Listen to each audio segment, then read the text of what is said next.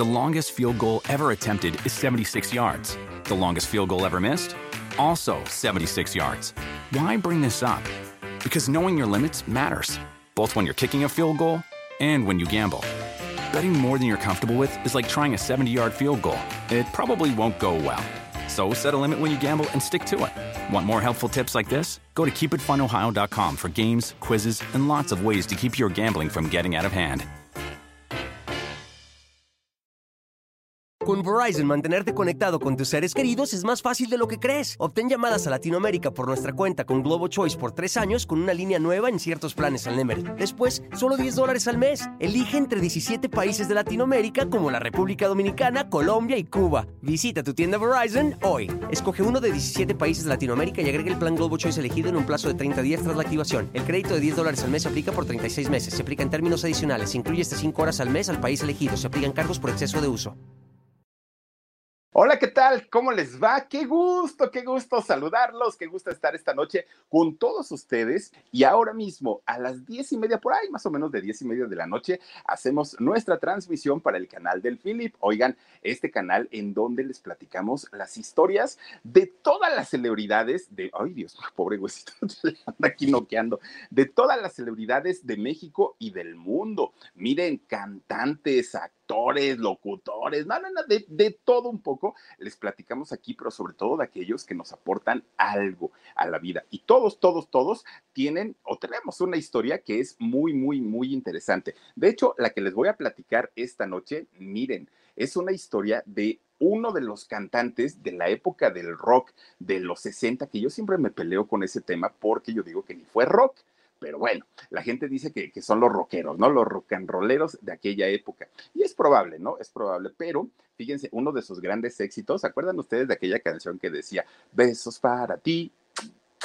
Era muy chistosa, ¿no? Y de ahí tenía que la historia de Tommy, tenía buenas, buenas canciones, ¿eh? Don César Costa, me fui de viaje a ver si así, tú me querías como yo a ti. Oigan, cantaba muy bien, ¿no? Don César Costa, y la verdad es que durante muchos años lo hemos tenido en el concepto del señor, miren, bien portadito, que no rompe un plato, muy educado, muy bien vestido, don César Costa. Pero ¿será realmente que sea así o nada más es un personaje? Personaje. Hoy les voy a platicar absolutamente toda la vida de don César Costa. Miren, he de platicarles que mi infancia, yo la crecí escuchando en, en la Ciudad de México un programa que era muy famoso, un programa de radio.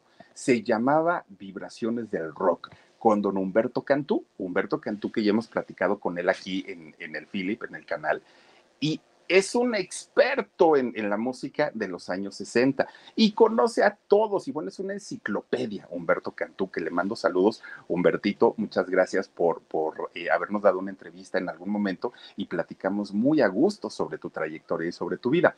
Pero fíjense ustedes que ya en, en esta casa, que es la casa de todos ustedes, todas las mañanas de diez a once de la mañana era obligatorio escuchar Vibraciones del Rock. Miren, yo crecí escuchando Angélica María, Alberto Vázquez, Enrique Guzmán, César Costa, Leda Moreno, este, todas, Maite Gaos, todas estas cantantes y cantantes hombres de, eh, de los años sesenta, de la época del rock. Miren, ahí está don Humberto Cantú. Humberto, te mando muchos abrazos. Fíjense ustedes que muchos destacaron y muchos fueron grupos solo de paso, ¿no? Que a lo mejor sacaron una canción o dos y hasta ahí quedaron.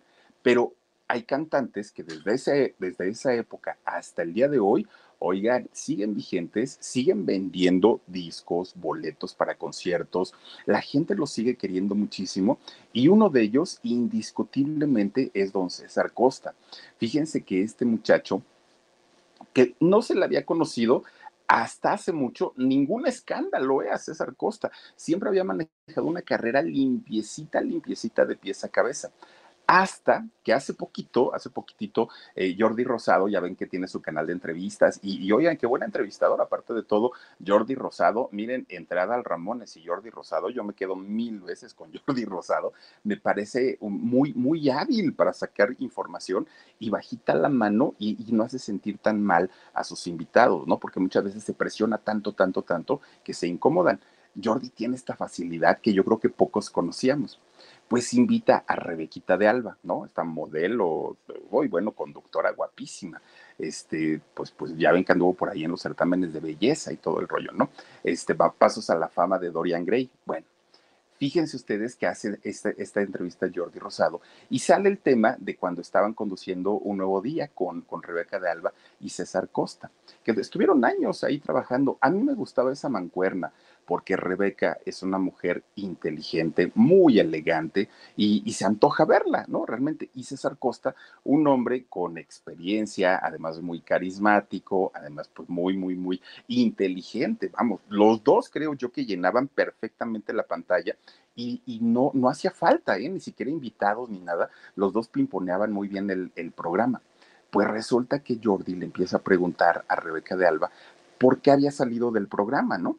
Y entonces Rebeca dijo que el último año y medio de, de, de estar ahí en, en este programa, que lo había batallado muchísimo, muchísimo, muchísimo. Y dijo, pero no fue ni por los técnicos, porque yo los amaba, ni fue por los productores, porque yo estaba contentísima con ella, con ellos.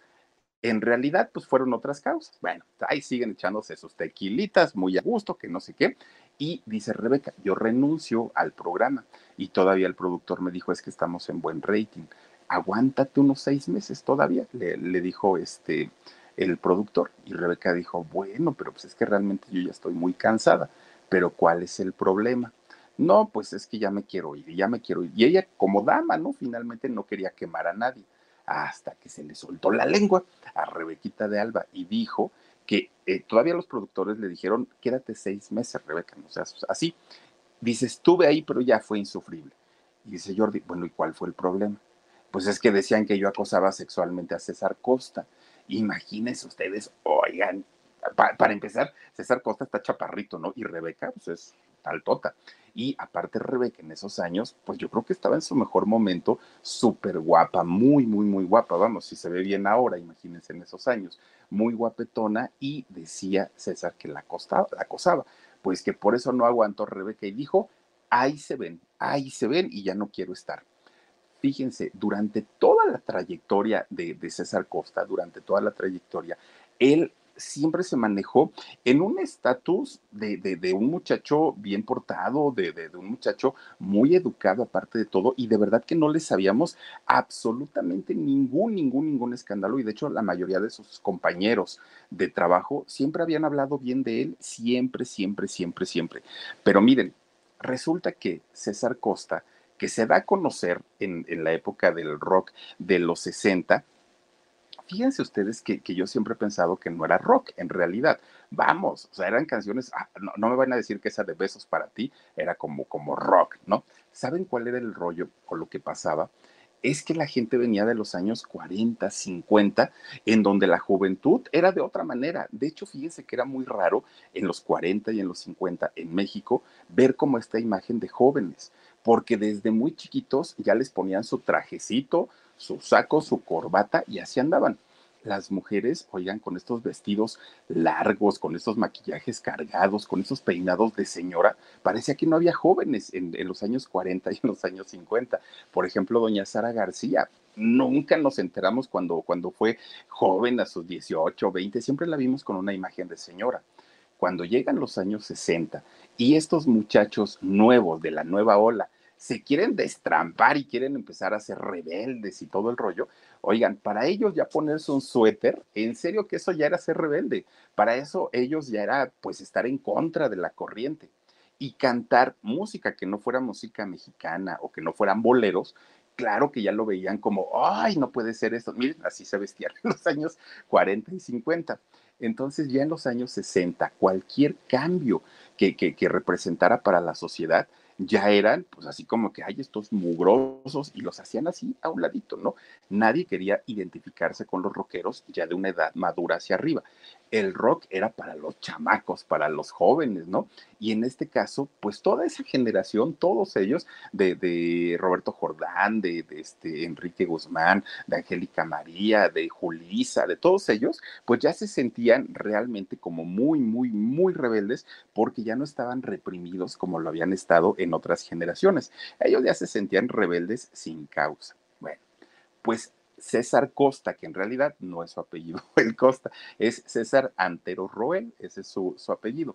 Fíjense ustedes que él nace en una de las colonias, uy, de las, en aquellos años, de las más acomodadas aquí en la Ciudad de México, la famosa Colonia Condesa, que miren, siempre se ha sabido que la Colonia Condesa es como un nido de eh, artistas, y artistas en todos los sentidos, ¿eh? De, desde eh, pintores, escultores, cantantes, actores, escritores, de todo lo que tenga que ver con el arte, les encanta la Colonia Condesa, y más en aquellos años. Un lugar muy bonito, además de todo, miren, la Avenida de los Insurgentes, aparte muy, muy, muy céntrica, ¿no? Puros intelectuales vivían ahí. Pues miren, don César, el, el papá, digámoslo así, y doña Josefina, dos muchachos que se casan, ambos de buenas familias, déjenme les digo. Se casan y, y miren, cuando empiezan a tener a sus hijos, que de hecho fueron varios, Eric, Karen, Eduardo, César y Carlos. Con Verizon, mantenerte conectado con tus seres queridos es más fácil de lo que crees. Obtén llamadas a Latinoamérica por nuestra cuenta con GloboChoice por tres años con una línea nueva en ciertos planes al Nemer. Después, solo diez dólares al mes. Elige entre diecisiete países de Latinoamérica como la República Dominicana, Colombia y Cuba. Visita tu tienda Verizon hoy. Escoge uno de diecisiete países de Latinoamérica y agrega el plan GloboChoice elegido en un plazo de treinta días tras la activación. El crédito de diez dólares al mes se aplica por treinta y seis meses. Se aplica en términos adicionales. Se incluye hasta cinco horas al mes al país elegido. Se aplican cargos por exceso de uso. Ellos pues vivían sin preocupaciones, porque don César era abogado. Entonces, eh, como él, él se dedicaba a las leyes y le sabía todo, a todo esto, y cobraba muy bien porque tenía, ay, miren todos los hermanitos, aquí están, miren, ellos estaban eh, pues muy bien posicionados, ganaban su, su buen dinerito. Y fíjense que aparte, eh, doña, doña Josefina, ella era violinista, era violinista y tocaba en un cuarteto. Había un grupo de chicas que tocaban eh, música instrumental y ahí era donde ella con su violín, ahí estaba toque y toque. Entonces, los niños que no tenían mayor preocupación, vivían en una de las zonas más bonitas de, de la Ciudad de México, que además de todo en esos años, no solo era bonita, era para ricachones y aparte tenía mucha seguridad, no había problemas de, de, de pues prácticamente de ningún tipo y con el dinero que ganaba su papá les iba muy bien. Entonces los niños salían a jugar, los hermanitos todos, los cuatro, salían a jugar sin mayor problema, ¿no? Y la mamá se quedaba ensayando su, sus obras eh, de, de, de música ahí en su casa y el señor se iba, ¿no? Pues a los juzgados y a donde tenía que ir. Muy bien ellos, sin ningún problema. Pero obviamente conforme van creciendo, ya no los dejaban salir a echarse una cascarita con los cuates, ya como que les empezaron a tener un poquito más de cuidado a, a los niños. Pues bueno. Fíjense que doña Josefina, que, que era la mamá, ella en su casa había de dos. Una, si estaba eh, haciendo su, sus cosas en casa, ¿no? Su quehacer o esas cosas que hacían, estaba escuchando la radio, pero ponía eh, estaciones de radio que es, eh, pasaban música eh, de, de ¿cómo se llama? Música clásica. Escuchaba eso. Entonces los chamacos empiezan a crecer con Beethoven, con Vivaldi, con Mozart, con todos estos grandes, grandes músicos, ¿no? Y cuando apagaba la radio, la señora, doña Josefina, empezaba a tocar su violín. Entonces ella ahí estaba, ¿no? Toque, toque y toque y toque. Miren, en su casa estaba prohibidísima la música popular, prohibidísima. Solamente se escuchaba a estos grandes de la música clásica. Olviden lo que un día pusieran un disco de, de, de cumbias y de guaracha y de... No, no, no, no, no. Eso no podía pasar, ¿eh? Ahí en casa de, de, de César. Eso era imposible. Y por otro lado, cuando llegaba el papá, que era un poco más consentidor, pues de todas maneras, ¿no? Quieren escuchar música, lo que su madre les diga. Híjole, pues bueno, pues así empiezan a crecer. Cuando llega el momento de entrar a la, a la escuela, de entrar a la primaria, pues miren, teniendo su buen, su buen dinerito, meten a estudiar a los niños al colegio alemán. Uf, pues bueno, había dinerito, digo, el colegio alemán no es precisamente de los más baratos, ¿no? De entrada, de entrada, César ahí aprende a hablar alemán, que pues era como, como un requisito, ¿no? Y ahí hace su primaria y también hace su secundaria. Pero resulta que doña Josefina tenía eh, hermanos, que, tíos de César, que vivían en Chicago, allá en Estados Unidos. Entonces, la familia viajaba constantemente de México a Chicago, y iban y venían, porque pues iban a visitar a los hermanos de, de doña Josefina. Bueno, pues resulta que a César le empieza a llamar la atención eh, estar allá en Estados Unidos. Veía que era una vida diferente, pero pues él decía, bueno, pues en algún momento. Él generalmente se pasaba más tiempo en Estados Unidos que en México. Venía, estudiaba y todo el rollo, ¿no? Pues hasta ahí muy, muy bien. Pues miren, cuando cumple quince años, César empieza pues a tener las inquietudes de todos, ¿no? De todos los chamacos, y empieza a fijarse en las niñas. Empieza a darse cuenta pues que están guapetonas, como que dijo, ay, yo por aquí quiero algo, ¿no?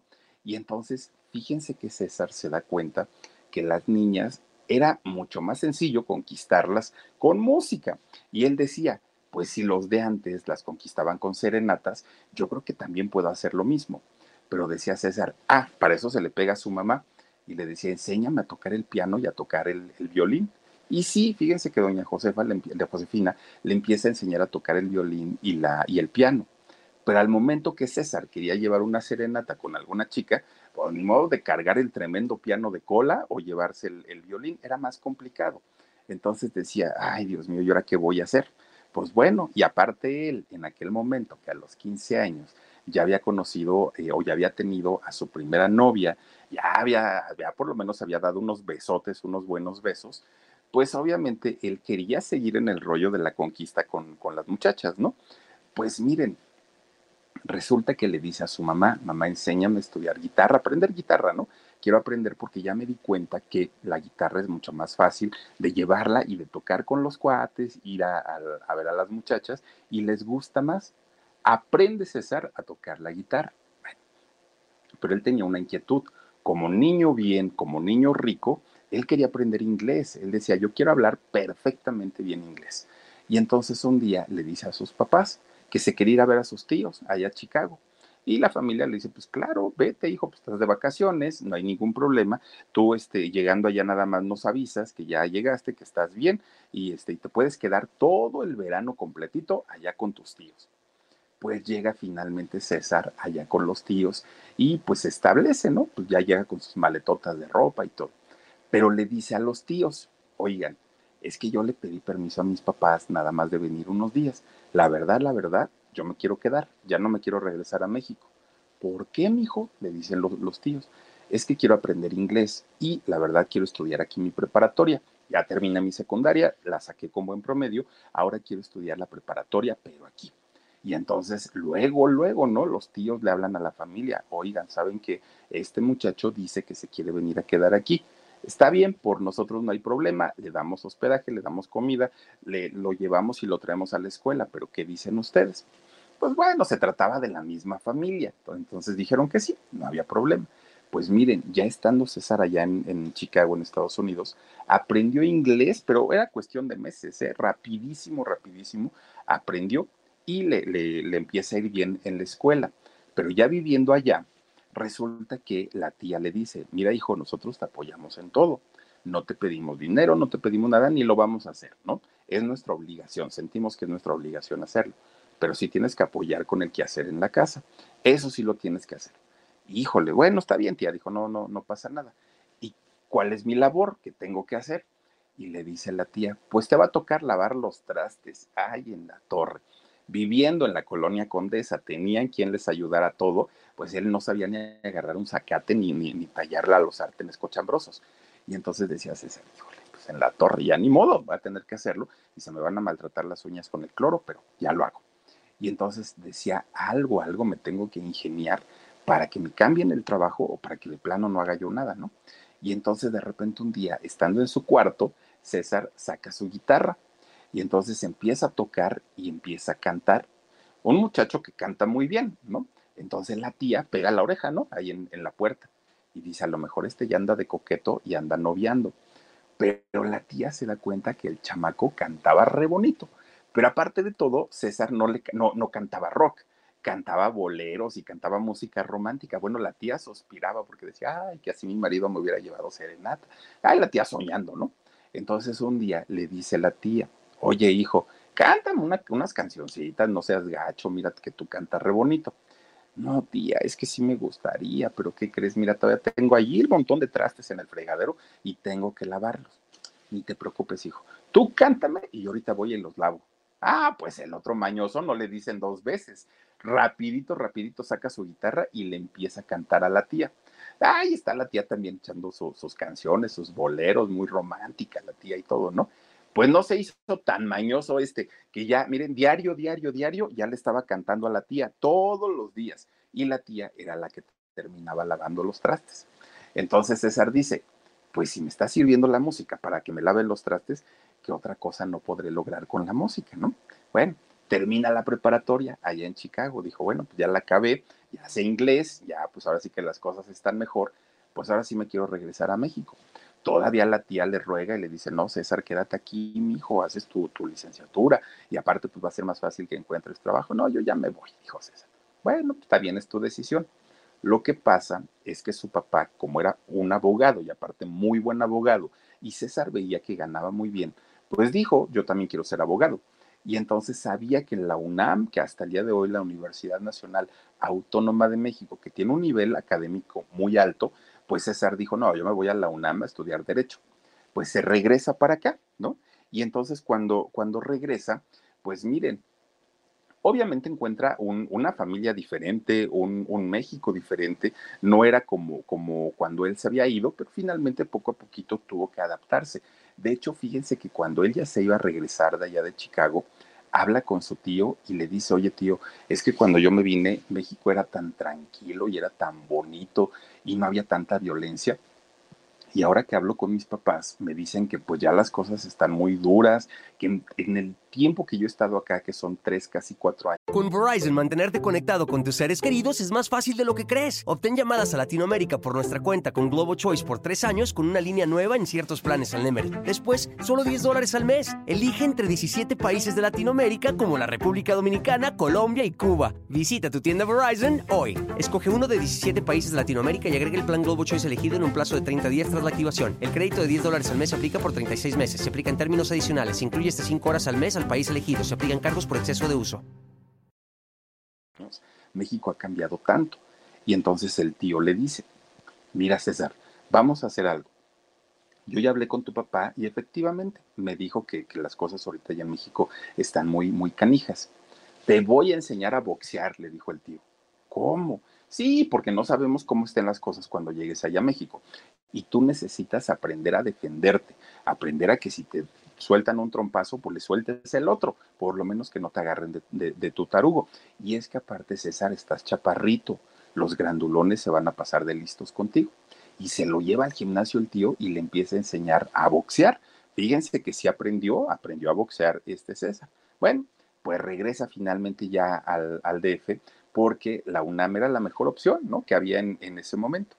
Pues miren, como el tío ya lo había inducido a todo lo que tiene que ver con los deportes, cuando se inscribe a la, a la Universidad Autónoma, Nacional Autónoma de México, ya ven que hay muchas actividades deportivas también, desde fútbol americano, atletismo, bueno, todas las disciplinas, el, los Pumas, ¿no?, de la UNAM, hay todas las actividades eh, deportivas ahí en la universidad.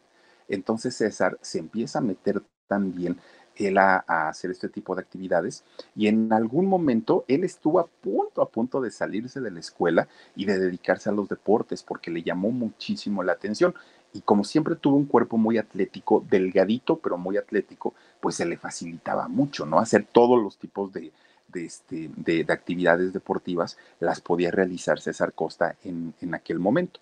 Bueno, no lo hizo finalmente, pues él quería ser como su papá y quería ser abogado. Ese era su, su rollo. Mientras todo esto pasaba, fíjense que su papá, que ganaba su buen dinerito, le ofrecen un terreno en la Colonia Nápoles, que la Colonia Nápoles es donde se encuentra el World Trade Center, aquí en la Ciudad de México.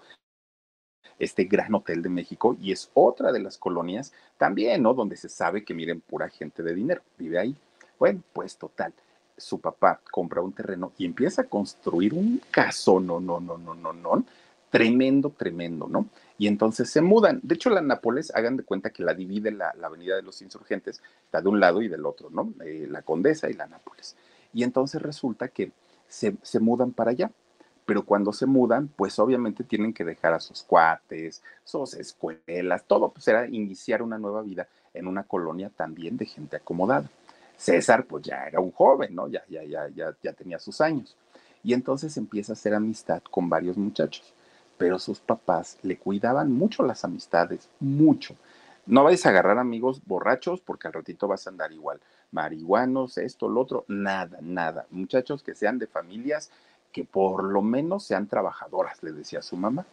Pues empieza a hacer amistades, eh, César, con todos los hermanos, ¿no? Empiezan a tener sus nuevos amigos ahí en la Condesa, eh, perdón, en la Nápoles. Entonces un día estaba el grupo de amigos, todos ellos, todos los amigos de César, vestidos con su trajecito, su corbatita, todos ellos pues muy guapetones, aparte de todos lo, los amigos, ¿no? Y entonces le dicen un día a César, oye, fíjate que este, nosotros tenemos un grupo musical y nos invitaron a una estación de radio para que vayamos a promocionarnos y queremos patrocinios, entonces pues vamos a ir a tocar para tal fecha. Y dijo César, y me están invitando al grupo, pero no, no, no, estamos completos, o sea, en realidad te queremos invitar como cuate nuestro para que nos vayas a ver. Y dijo César, ah, pues está bien, los muchachos bien trajeaditos, corbatita, bien peinaditos, todo, ¿no? Se llega el día, llegan a la estación de radio y miren, estando adentro de la estación, estos chamacos se empiezan a transformar, hagan, hagan de cuenta que se les metió el diablo, ¿no? Sacan su, sus guitarras eléctricas, se quitan los suéter, no, bueno, ellos cambiaron totalmente, sacan unos amplificadores grandototes y se ponen a tocar rock ahí en, el, en, en la radio. Y entonces César dijo, ay Dios mío, yo pensé que iban a tocar violines y música clásica o así, y resulta que estos me salieron rockeros. Bueno, pues total, ese mundo le empieza a llamar la atención a César, dijo, ay, pero el ritmo está bien bueno, y ya lo ven al otro chaparrito, chaparrito, pero baile y baile. Y entonces dijo, híjole, ¿cómo no me invitan estos a, a su grupo, no? Porque son re buenos y aparte de todo han de traer un montón de chamacas allá atrás de ellos.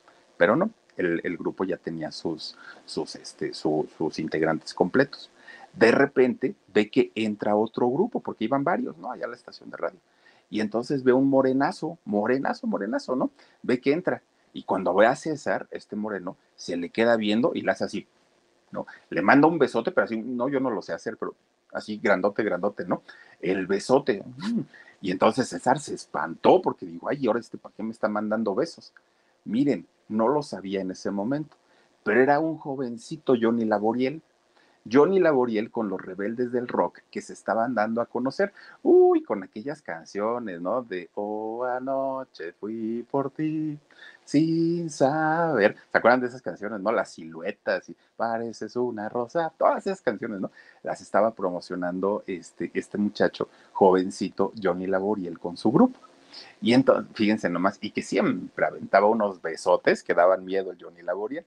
Bueno, pues total, cuando los escucha cantar a Johnny con, con, su, con su grupo, pues César decía, sí, yo quiero ser rockero, yo quiero dedicarme a la música y, y quiero grabar discos y todo, ¿no? Pero pues no, no, no, pues lo, los, los Rebeldes del Rock estaban completos, el grupo de sus amigos estaban completos. Dijo, algo tengo que hacer, algo. Y de repente vendrán a otro grupo de chamacos, ¿no? A otro grupo de, de músicos. Y entonces se les queda viendo y dice, bueno, pues ahora vamos a ver, pues ya mis cuates cantaron, no lo hacen mal, ya cantó este morenazo, no lo hace mal, pues entran los otros, y Dios mío, tocaban muy bien, muy, muy, muy bonito su música, pero el cantante lo escuchaban cantar, no, bueno, no era Valentín Elizalde, horrendo, horrendo, horrendo, pero feo, feo, feo, ¿no? Entonces César pregunta, oigan, ¿quiénes son estos? Y les dice el, el locutor, se llaman los Black Jeans. ¿Y esos qué o qué? ¿De qué o qué? Ah, no, pues son un, un grupo de chamacos que también quieren su oportunidad. Y este, ¿pero qué crees? Le dijeron a César. Están buscando vocalista porque el que traen, pues es malísimo. De hecho, el que traían de vocalista les renunció, se fue. Y el, el que traen ahorita es uno de los, de, de, de los mismos muchachos del grupo, pero él no canta. Y dijo César, bueno, ya me di cuenta, si lo hace horrible. Dice, entonces están buscando un vocalista. Pues ahí tienen que César se les acerca. Oigan, yo soy cantante profesional, él se vendió como el mejor, bueno, ni siquiera había cantado antes, pero él, él dijo que era, este, que, que era profesional, vamos, cantaba pero con su guitarrita y no cantó un micrófono. Y entonces estos muchachos dicen, a ver, pues vamos haciendo una pruebita, a ver qué tal eres para, para el canto. Se ponen ellos a cantar, inmediatamente hicieron clic, luego, luego dijeron, muchacho, estás contratado. Sin problemas, ahora eres, eres parte del grupo de los Black Jeans. Bueno, pues ya empiezan ellos a organizarse para empezar a tocar. había un problema, un problema y era realmente un problema muy grave. Su papá, de César, era un prominente abogado, tenía mucho prestigio, tenía mucho renombre, su familia era una de las familias más acomodadas y más importantes de México, y en esos años, que eran los finales de los años cincuenta, oigan, era muy mal visto un chavo que fuera rockero. ¿Por qué? Volvemos al tema del principio. En aquel momento los jóvenes cantaban boleros, música más tranquilita, baladitas, ¿no? Cosas muy, muy, muy bonitas. Y resulta que todo, todo, todo el grupo de estos chamacos que ahora venían con nuevos looks, con nuevas letras, con nuevos ritmos, claro que las familias se espantaban. ¿Por qué? Porque ser rockero en esos años era sinónimo de ser marihuanos, drogadictos, borrachos, mugrosos, pandilleros. O sea, los tenían en el peor concepto del mundo a todos los rockeros.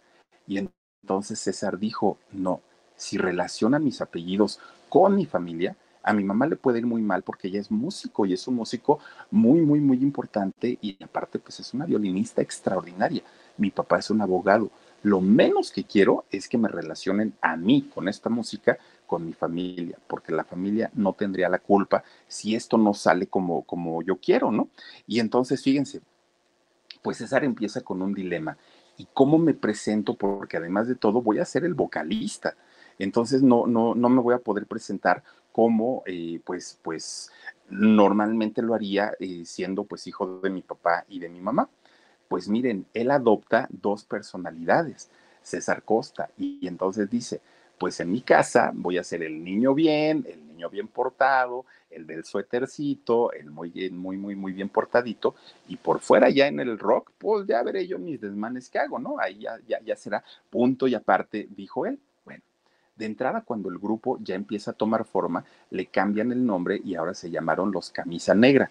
Así es como, como se bautizan y miren, César Costa desde ese momento le costaba mucho, pero mucho, mucho, mucho trabajo salir a cantar. Con Verizon, mantenerte conectado con tus seres queridos es más fácil de lo que crees. Obtén llamadas a Latinoamérica por nuestra cuenta con GloboChoice por tres años con una línea nueva en ciertos planes al Nemery. Después, solo diez dólares al mes. Elige entre diecisiete países de Latinoamérica como la República Dominicana, Colombia y Cuba. Visita tu tienda Verizon hoy. Escoge uno de diecisiete países de Latinoamérica y agrega el plan GloboChoice elegido en un plazo de treinta días tras la activación. El crédito de diez dólares al mes se aplica por treinta y seis meses. Se aplica en términos adicionales. Se incluye hasta cinco horas al mes al país elegido. Se aplican cargos por exceso de uso. Rock, rock, que ni siquiera lo era, pero era música diferente a la que estaban acostumbradas en aquellas generaciones, le costaba mucho trabajo porque él sentía que estaba pues poniendo en mal el nombre de su familia, el nombre de sus padres, se sentía culpable y como que siempre lo hacía así de, ay, pero que no me vean, y, y mejor que siga yo conservando la imagen del niño fresa, del niño rico y del niño bien portado. Bueno, pues miren, él desde ese momento trata como de, de mantenerse alejado de todo lo que los jóvenes en ese tiempo estaban pues como muy catalogados, ¿no? De los vicios. Él trata de decir que no y entonces cambia su apellido. Deja el Roel y eh, utiliza el Costa. Y el Costa salió nada más porque se le ocurrió. Se pone César Costa y ahora ya no lo ubicaban, ya no lo identificaban. Pero su familia puso el grito en el cielo. Y no solamente la familia de él, la familia de todos los muchachos era lo mismo. Su papá habló con él, siendo abogado el señor, y le dijo, mira, no quiero verte tirado en las banquetas, drogándote, tomando, sin trabajo, sin que tengas para mantener a tu familia. No, yo quiero ver en ti a un hombre de provecho. Y entonces por eso César continúa todavía este, estudiando la, la universidad, por, pues, insistencia de su papá, para que él siguiera todavía, pues, sacando una carrera por si la música le fallaba, ¿no? Y esto fue a finales de los cincuenta. Pues, miren, no le duró mucho tiempo el gusto a César con el grupo, porque el grupo empezó a tener pleitos, empiezan a tener problemas, pero problemas fuertes, ¿no? Porque no se ponían de acuerdo en muchas cuestiones, sobre todo en la música, pero además de todo en la imagen, porque César se quer- quería él salir Como, como un cantante de los años cuarenta o cincuenta cuando querían dar la imagen ellos de rockeros. No se ponen de acuerdo y en el sesenta y uno, ¡pum!, truena el grupo, desaparecen los Camisas Negras y pues obviamente César se queda, ¿y ahora qué voy a hacer? mi papá, ¿no? Me va a empezar a fregar, te lo dije, este, yo sabía que eso no iba para largo, no sé qué, no sé cuánto. Pero César seguía todavía, pues, en, en la universidad. Bueno, pues resulta, fíjense nada más, ya saliendo César de, del grupo, lo invitan a un programa de televisión para, pues, preguntarle, oye, ¿cómo fue tu salida del grupo? Porque tuvieron fama, tuvieron éxito, no tan fuerte, pero sí era un grupo que representó a la juventud, las Camisas Negras. Y entonces lo invitan, pero le dicen, oye, César, te invitamos para tal fecha, no sé si puedas. Y él dijo, sí, sí puedo. Nada más te vamos a pedir un favor, tienes que venir de smoking. No es una cafetería donde tú tocas, no es un bordel de esos horrendos donde se juntan los jóvenes, es televisión.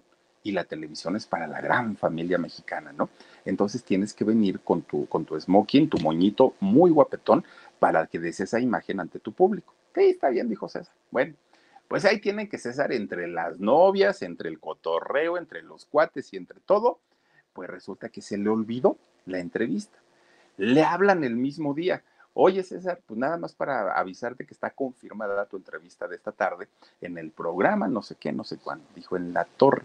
Y estos me dijeron que, lle- que llevara smoking y no tengo. Y entonces dijo, ¿qué hago? ¿Qué hago? ¿Qué hago? Pues agarró y se fue ya para, para el programa de, de televisión. Y ahí estaba bien preocupado y dijo, a lo mejor ahí tienen en, en vestuario algún trajecito que me presten. Pues no, porque no era César parte de la producción, era un invitado. Entonces le dijeron que no, que no le prestaban. Pues el amigo que iba con él, que lo acompañó, le dijo, pues si quieres te presto mi suéter, pero es un suéter de esquí, porque el amigo venía de allá de Chicago, ¿no? De Estados Unidos. Entonces dice, te, te presto mi suéter de esquí, pero, de esquiar, ¿no? Pero, este, pues no sé si te van a dejar salir así o no. Sale César Costa con este suétercito muy tapadito, pues hasta el cuello. Y miren, hizo tremendo coraje, pues, el productor del programa y todo. Pero las llamadas del público empezaron una tras otra, tras otra, tras otra, pura chamaca, pura escuinclilla, que, que quién es, que este, de dónde viene, que, que canta, que no sé qué, no sé cuánto. Todas las chamacas querían saber de este muchacho, todas, todas, todas. Al público le fascinó, y le fascinó porque, miren, desde su lenguaje, era un lenguaje diferente, era más educado, era más sencillo, era bien vestido, era bien peinado, eh, no tenía vicios, era como una imagen totalmente diferente de lo que la juventud y las, la, las mamás de esos jóvenes veían en los rocanroleros. Era totalmente diferente César Costa, y eso le valió que no solamente le empezara a gustar a las chicas, también a las señoras, también a, a la mamá. Y entonces, miren, pues de esta manera, poco a poquito, empieza a crecer el nombre de César Costa, pero ya no como parte del grupo de, de las Camisas Negras, ahora ya como, como solista. Y entonces empieza él a manejarse ya en esa imagen de, del caballero, ¿no? De hecho, fíjense que le empiezan a poner apodos en esos años, y le decían el niño bueno del rock, el chico del suétercito o el caballero de la nueva ola. Eran algunos de los, de, de los este, apodos que tenía César Costa en aquel momento. Y es que era muy raro, ¿no? Ver a un muchacho, pues, que no estuviera metido en todas esas cosas. Sí tuvo por ahí invitaciones de gente que le acercaron sustancias, que le acercaron alcohol y todo. Pero miren, no lo hizo. Y no lo hizo porque había una razón de peso. Cuando estaba en la universidad, bueno, de hecho, ahí seguía en la universidad, uno de sus maestros habla con él y le dice, oye, César, tú eres el que saliste ahí en la televisión y que lo entrevistaron y que cantas y que las chamacas te siguen y todo. Y dijo, César, sí. Ah, bueno, yo nada más te quiero decir algo. Qué bueno que sigues estudiando, qué bueno que vienes a la universidad, porque la, la música, pues, no te va a dar para comer toda la vida.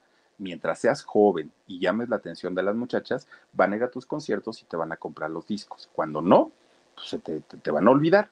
Y ahí es donde puedes dedicarte, pues, ya finalmente a las leyes. Dijo César, sí. Entonces el maestro le dice, mira, mijo, yo tengo una preocupación contigo. Eres buen estudiante, muy buen estudiante, y me dolería mucho que terminaras como termina la mayoría de la gente que se dedica a la farándula, al, al canto, a la actuación, a todo esto. No me gustaría verte así. El próximo examen que tenemos aquí en, en, en el salón va a ser para dentro de veinte días. Bueno, tú no vas a presentar examen, César. No lo vas a hacer como lo van a hacer todos tus compañeros. Yo quiero que me traigas una investigación completita de pies a cabeza de lo que le pasa al organismo de la gente cuando consume alcohol, tabaco y drogas. Tráemelo, yo te califico y en base a eso pues vemos si pasas o no pasas. Dijo César, está bien. Miren, ahí mismo en la, en la UNAM, César se pasaba a la Facultad de Medicina y entonces con todos los profesores, con todos los estudiantes, empezaba preguntando, ¿no? Oigan, ¿y qué efecto tiene esta sustancia en el cuerpo? Tal, y el cigarro, y el alcohol, y esto, y aquello, y el otro. Miren, de tanta información que empieza a recibir César Costa, oigan, se asqueó y dijo, en mi vida quiero meterme tanta porquería y tanto mugrero a mi cuerpo. No puede ser que, que, que, que las... todo lo que provoquen estas sustancias sea tan, tan, tan, tan horrendo y que los jóvenes pues no le den esa importancia y lo sigan haciendo a pesar de que pues dañan y dañan de una manera muy fuerte. Llega con su trabajo a la universidad, este César, le entrega su trabajo al maestro y le dice, César, ¿y ahora qué piensas de las adicciones? No, maestro, si algo tengo clarísimo es que en mi vida me quiero meter una cochinada de esas.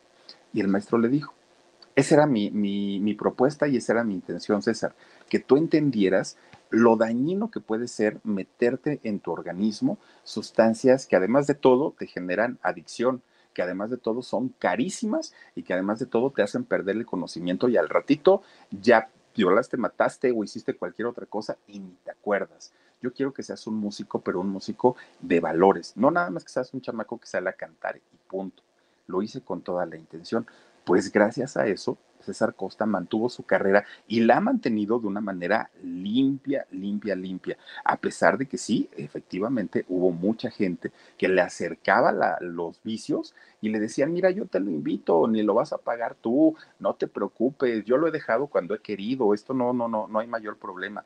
César siempre hasta eso se mantuvo, se mantuvo limpio y evidentemente esto a la familia, pues claro que le, lo, lo hacían ver como un chavo más maduro, como un chavo con más entereza, y por eso pues, le daban chance, ¿no?, de seguir cantando. Bueno, pues total, firma su, sus contratos, bueno, su contrato con Orfeón, esta compañía de discos, y ahí es donde, miren, sale la historia de Tommy, salen los besos por teléfono, sale, este, ¿cuál otra? La de mi pueblo, salen todas estas canciones que lo hicieron muy famoso, ¿no? Bueno, de hecho, César Costa canta un tema de, de Sergio Andrade, Tierno, tierno, de ahora en adelante. Esa canción es de Sergio Andrade y la canta este César Costa. Bueno, sus canciones empiezan a hacerlo famoso prácticamente en toda Latinoamérica, ¿eh? En toda. Pero fíjense que aparte, César Costa sirvió en aquellos años, en los años sesenta, para poner... Con Verizon, mantenerte conectado con tus seres queridos es más fácil de lo que crees. Obtén llamadas a Latinoamérica por nuestra cuenta con GloboChoice por tres años con una línea nueva en ciertos planes al Nemer. Después, solo diez dólares al mes. Elige entre diecisiete países de Latinoamérica como la República Dominicana, Colombia y Cuba. Visita tu tienda Verizon hoy. Escoge uno de diecisiete países de Latinoamérica y agrega el plan GloboChoice elegido en un plazo de treinta días tras la activación. El crédito de diez dólares al mes se aplica por treinta y seis meses. Se aplica en términos adicionales. Se incluye hasta cinco horas al mes al país elegido. Se aplican cargos por exceso de uso. O para marcar una diferencia, porque la gente tenía muy marcada, sobre todo las generaciones de, de, de los papás, tenían muy marcado el hecho de que los rockeros eran pues de mala fama, todo lo que ya hemos dicho. Y cuando conocen a César Costa, ahí es donde dicen, caramba, creo que no todos, creo que sí puede haber sus excepciones y creo que sí hay gente que se puede mantener limpia a pesar de vivir en medio del mugrero. No, no todos los rockeros son marihuanos, borrachos, este, parranderos, mujeriegos, no todos. César sí fue muy, muy, muy noviero, pero fíjense que hasta eso ahora sí que cambió mucho porque resulta que sin ser vicioso y siendo muy noviero, de repente un día su hermana Karen, fíjense que tenía una amiguita, una amiguita muy guapetona, muy, muy, muy guapetona, que era fotógrafa, es esta muchacha. Eh, esta muchacha se llama Hilda o Hilda. Hilda Roel. Fíjense ustedes que Karen y Hilda eran muy amigas y entonces Hilda se la pasaba todo el día ahí en casa de los Costa, todo el santo día, ¿no? Plática y plática con la, con la amiga, de, con la hermana de César, ahí echando cotorreo. Bueno, pues César entraba con una novia, salía con otra y ahora con otra muchacha, famoso, guapo y, y con todo esto que, que pues le favorecía mucho su vestimenta, su manera de hablar y de cantar, pues andaba dándole vuelo a la hilacha. Llegaba y veía a Hilda y ¿qué onda? ¿Cómo estás? Ah, bien, ya, no se iba, regresaba, tal, tal, tal. Hilda lo veía que era bien noviero. De repente un día, así pasaron, pasaron meses, ¿no? De repente un día, César llega y nada más ve a Karen, ¿no? A su hermana. Ay, qué bueno, ¿cómo estás? Pasa otro día y nada más ve a Karen. Pasa otro día y nada más ve a Karen. Dijo, ay, ¿y la amiga dónde estará? Y entonces ya, pues queriendo que no, un día va y le dice, oye, ¿y tu amiga dónde está? Porque ya no viene. ¿Quién, Hilda? Sí, pues la fotógrafa. Ah, no, pues es que ya no está en México. Cuando le dice a la hermana, ya no está en México, el otro sintió que se le atragantó la garganta, ¿no? Dijo, ¿cómo? ¿Cómo que se fue? Sí, sí, sí, se está de viaje, pero va a regresar. ¿Quién sabe? Le dijo Karen. No sé, ¿quieres que le pregunte? Sí, por favor. A ver, a ver, ¿y de dónde acá viene el interés por Hilda, no? Pues, pues si siempre la viste aquí, nunca la pelaste, ¿y ahora por qué tanto interés? Bueno, tú pregúntale a ver qué te dice. Pues ahí tienen que Karen le habla, ¿no? A Hilda. Oye, ¿qué crees? Que el César, el chaparrito, anda preguntando por ti. ¿Cómo crees? No le digas ni dónde estoy ni cuándo regreso, pero sí voy a regresar. Pues lo hicieron batallar la hermana y, y Hilda. Ya total, cuando lo vio todo apachurrado, todo apagado al, al chaparrito, ya le dijo, ya ni te preocupes, regresa en veinte días, hombre.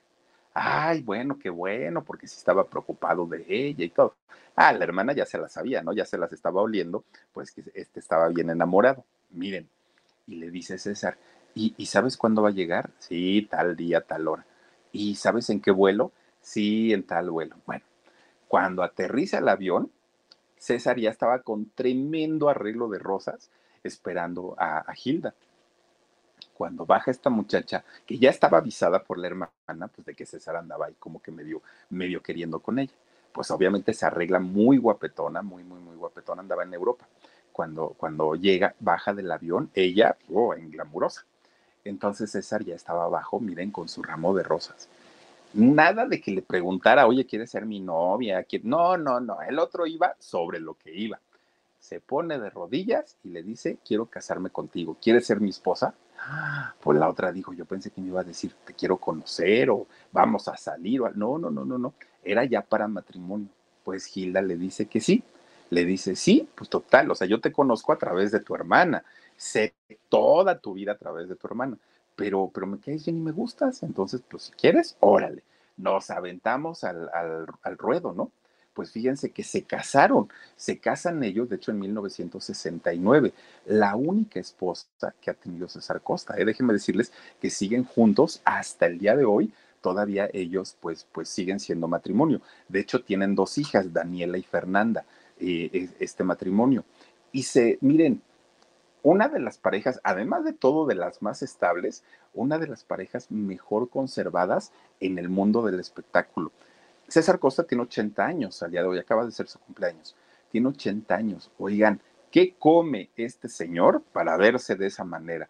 De verdad que, que, que vamos, miren, de esas generaciones podemos hablar de un Alberto Vázquez que fumó toda su vida y que hoy por hoy cuando intenta salir a cantar lo hace con un, apoyado por un tanque de oxígeno. Es triste ver a un cantante como Alberto Vázquez en estas condiciones. Vemos a un Enrique Guzmán, oigan, no acabado, muy acabado, muy bueno. Angélica María, guapísima sale, ¿no? También ella a, a cantar. Pero la gran mayoría de ellos están demasiado, demasiado acabados. Vemos a César Costa a sus ochenta años, enterísimo el señor, pero entero que uno dice, caramba, señor, díganos qué come o qué hace, porque de verdad que se ve bastante, bastante, este, muy, muy conservado. Bueno, resulta que don César Costa es un, un, un hombre que tuvo tanto, tanto, tanta cercanía con su público, con la gente, que incluso hizo películas. Por ahí eh, estuvo, pues, haciendo, obviamente, películas relacionadas a la época del rock y actuó con los grandes, ¿no?, de, de aquella época. Pero como conductor también de televisión le dieron este, oportunidades. Estuvo por ahí en la Carabina de Ambrosio, oigan, como uno de los grandes conductores. ¿Se acuerdan cuando salía con Chabelo y el Pujitos? Ah, pues ahí, ahí hacían su, sus personajes. Tenía un programa de radio, este, don César Costa, que se llamaba De Costa a Costa. Oigan, en los ochenta, si no estoy mal, fue por ahí del ochenta y siete, sale el programa de Papá Soltero también. Aquel programa que, miren, para muchos de nosotros fue un programa que veíamos cada semana, ¿no? Veíamos a Papá Soltero con una muy jovencita Edith Márquez y con los hermanos Quirós, ¿no? Con, con este Gerardo y Mario, Luis Mario Quirós, que eran los hijos de César Costa. también le fue a este programa de, de Papá Soltero, que oigan, hasta película hubo, la sacaron un año después de que terminó el programa, que fue en el noventa y cuatro, en el noventa y cinco sale la película de Me Tengo que Casar, una película donde pues era como la continuación del programa, aunque en realidad pues ya no tenía como mucho que ver, no tuvo éxito obviamente la película, pero eh, queda ahí como, como marcada, ¿no? La, la cinta Que, que filmaron este, ellos como, como los protagonistas del programa de, de, de Papá Soltero. Estuvo por ahí conduciendo al fin de semana, cuando termina siempre en domingo, Televisa ve en César Costa, pues un hombre carismático que podía llenar los zapatos que había dejado Raúl Velasco, y no fue así. Ah, era muy complicado, ¿no? Llegar, estuvo Jorge Muñiz también ahí en Al Fin de Semana, Vic Andrade, este, ¿quién más? Mónica Noguera, anduvieron por ahí, pero pues no, era muy, muy, muy, muy grande, ¿no? El, el paquete que le habían dejado en aquel momento. Don César Costa ha sido también embajador de la UNICEF para, eh, por México, para apoyar a toda, a toda la niñez, ¿no? Los derechos humanos de los niños también, y miren, a sus ochenta años, sigue trabajando don César Costa, sigue cantando, por ahí anda todavía rock and rollando, y canta con, con este grupo de, de cantantes que aún tenemos con nosotros, Angélica María, Alberto Vázquez, Enrique Guzmán, que miren, Alberto Vázquez y Enrique Guzmán siempre han tenido su, sus conflictos, y César Costa siempre se ha mantenido ahí, alejado, ¿no? Él dice, ay, a mí no me interesa pelearme con nadie, yo voy, canto, trabajo, me pagan, y ahí se ven y que se queden peleando. Se habló de un noviazgo con, con este, Angélica María, y a mucha gente le hubiera encantado ver juntos a César Costa y Angélica María, porque miren, pues guapetones los dos. Bueno, don César Costa tenía lo suyo, pero Angélica María, una mujer tan, tan, tan hermosa, que de quien sí fue novia fue de Enrique Guzmán, pero qué bueno que ni se quedó ahí porque le hubiera acomodado su buena tranquiza. Y con César Costa por lo menos no se sabe que haya sido vicioso, que haya sido golpeador, llevó, lleva, ha llevado, ¿no? Otro tipo de vida, y eso pues es muy, muy, muy padre, porque no siempre que hablamos de los cantantes o de los artistas tiene que ser que están metidos en todo este tipo de, de, de broncas y de pleitos y de todo, ¿no? César Costa sí ha sido un hombre que se ha mantenido totalmente alejado de toda esta situación. ¿Qué tal, eh? Pues ahí tienen, miren, los grandes del rock, así se presentaban. Ahí está, a ver, está Julisa, está, este, bueno, eh, ¿quién es este? Ay, ¿cómo se llama? Se me olvida. ¿Enrique Guzmán? No, no, no, es Enrique Guzmán. El del medio es este, el que cantaba la de... Ay, se me, yo ahorita se los acabo de decir. Se me olvidó. Angélica María, este, César Costa, y el otro es eh, Roberto Jordán, claro, Roberto Jordán, pero me falta uno, Mar, me falta uno, no sé quién sea el otro, pero bueno, ahí están todos los, los, los rockeros de aquella época, ¿no? Alberto Vázquez, miren nada más. Bueno, oigan, pues vamos a mandar saluditos para, ah, es Benny, sí es cierto, es Benny Barra, papá, claro, claro, claro que es Benny Barra, miren nada más, ahí andan los dos, todavía Julisa, son buenos amigos, ¿eh? Julisa y Benny, por cierto.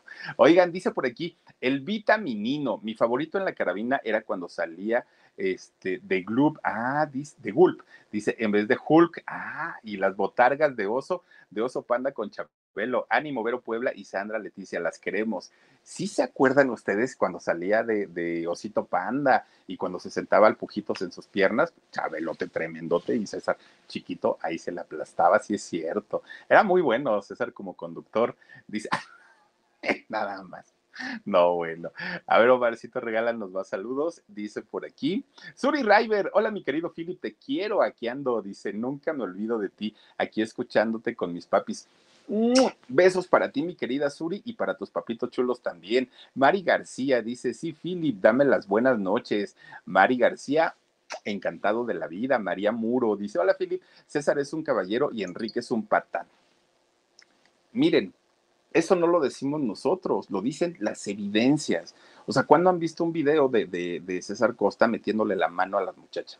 Hasta ahorita no ha salido. No digo que no exista o que no pudo haber pasado, pero miren, siempre se ha mantenido como, como en este rollo de ser un hombre respetuoso y muy caballero, muy caballero. Teresa Godínez dice, mi querido Philip, me encanta cómo narra las historias, te mando un beso desde Catepec, saludos a toda la gente de Catepec, gracias.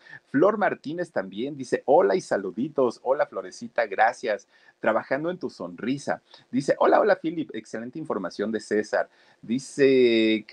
Dice, canta tierno, tierno, de ahora en adelante, tierno, tierno. Dice, cosa que agradecemos mucho, bendiciones. Gracias. Esa canción de tierno la sacó también en los noventa o en el dos mil por ahí. Jan, ¿se acuerdan de este muchacho de Jan que es cantante, actor también? Este, él, él cantó también tierno, pero no le fue tan bien como a César Costa. Cristina Higareda dice, buenísimo programón, de los mejores. Gracias, Philip, felicidades. Y me uno a la oración por las hermanitas. Sí, por favor, hay que, hay que pedir por estas chicas. San, eh, perdón, Landra... Eh. Laura Schultz dice, les deseo de todo corazón su pronta recuperación, Berito Puebla, y a Sandra Leticia Alcántara. Las ponemos en manos de Dios para su recuperación. Ay, chicas, no sé qué tienen, pero de verdad que ojalá, ojalá se recuperen pronto. Eh, Marvi Lauri dice, buenas noches, Philip, muy buena esta historia. Ya casi es fin de semana. Oigan, sí, ya mañana, el último día de trabajo. Vivianita Díaz, gracias, Vivianita. Y muchas gracias a todos y a todas ustedes que esta noche nos han acompañado, nos han hecho el favor de conectarse con nosotros. Gracias, de verdad. Síganse suscribiendo a nuestros canales, que son muchos. Hay que apoyar al Barrio Deportivo, a Jorgito Carvajal, Productora sesenta y nueve, El Alarido, Papá Rayó, Los Frijoles de la Gigi y el Philip. Muchísimas, muchísimas gracias. Que sueñen rico, ojalá de verdad eh, pronto tengamos noticias de Sandrita y de Berito y que nos digan que están muchísimo mejor o que ya están recuperadas. Cuídense mucho, hay que pedir por ellas, por favor, se, lo, se los pido. Y el día de mañana, si Dios quiere, nos vemos en el programa En Shock y después aquí a las diez y media de la noche en el canal del Philip. Cuídense mucho y nos vemos hasta mañanita. Besos y adiós. Algunos les gusta hacer limpieza profunda cada sábado por la mañana. Yo prefiero hacer un poquito cada día y mantener las cosas frescas con Lysol. Las toallitas desinfectantes de Lysol hacen súper conveniente limpiar superficies como controles remotos, tabletas, celulares y más, eliminando el noventa y nueve punto nueve por ciento de virus y bacterias. No solo limpies, limpia con Lysol. Con Verizon, mantenerte conectado con tus seres queridos es más fácil de lo que crees. Obtén llamadas a Latinoamérica por nuestra cuenta con GloboChoice por tres años con una línea nueva en ciertos planes al Nemery. Después, solo diez dólares al mes. Elige entre diecisiete países de Latinoamérica como la República Dominicana, Colombia y Cuba. Visita tu tienda Verizon hoy. Escoge uno de diecisiete países de Latinoamérica y agrega el plan GloboChoice elegido en un plazo de treinta días tras la activación. El crédito de diez dólares al mes se aplica por treinta y seis meses. Se aplica en términos adicionales. Se incluye hasta cinco horas al mes al país elegido. Se aplican cargos por exceso de uso.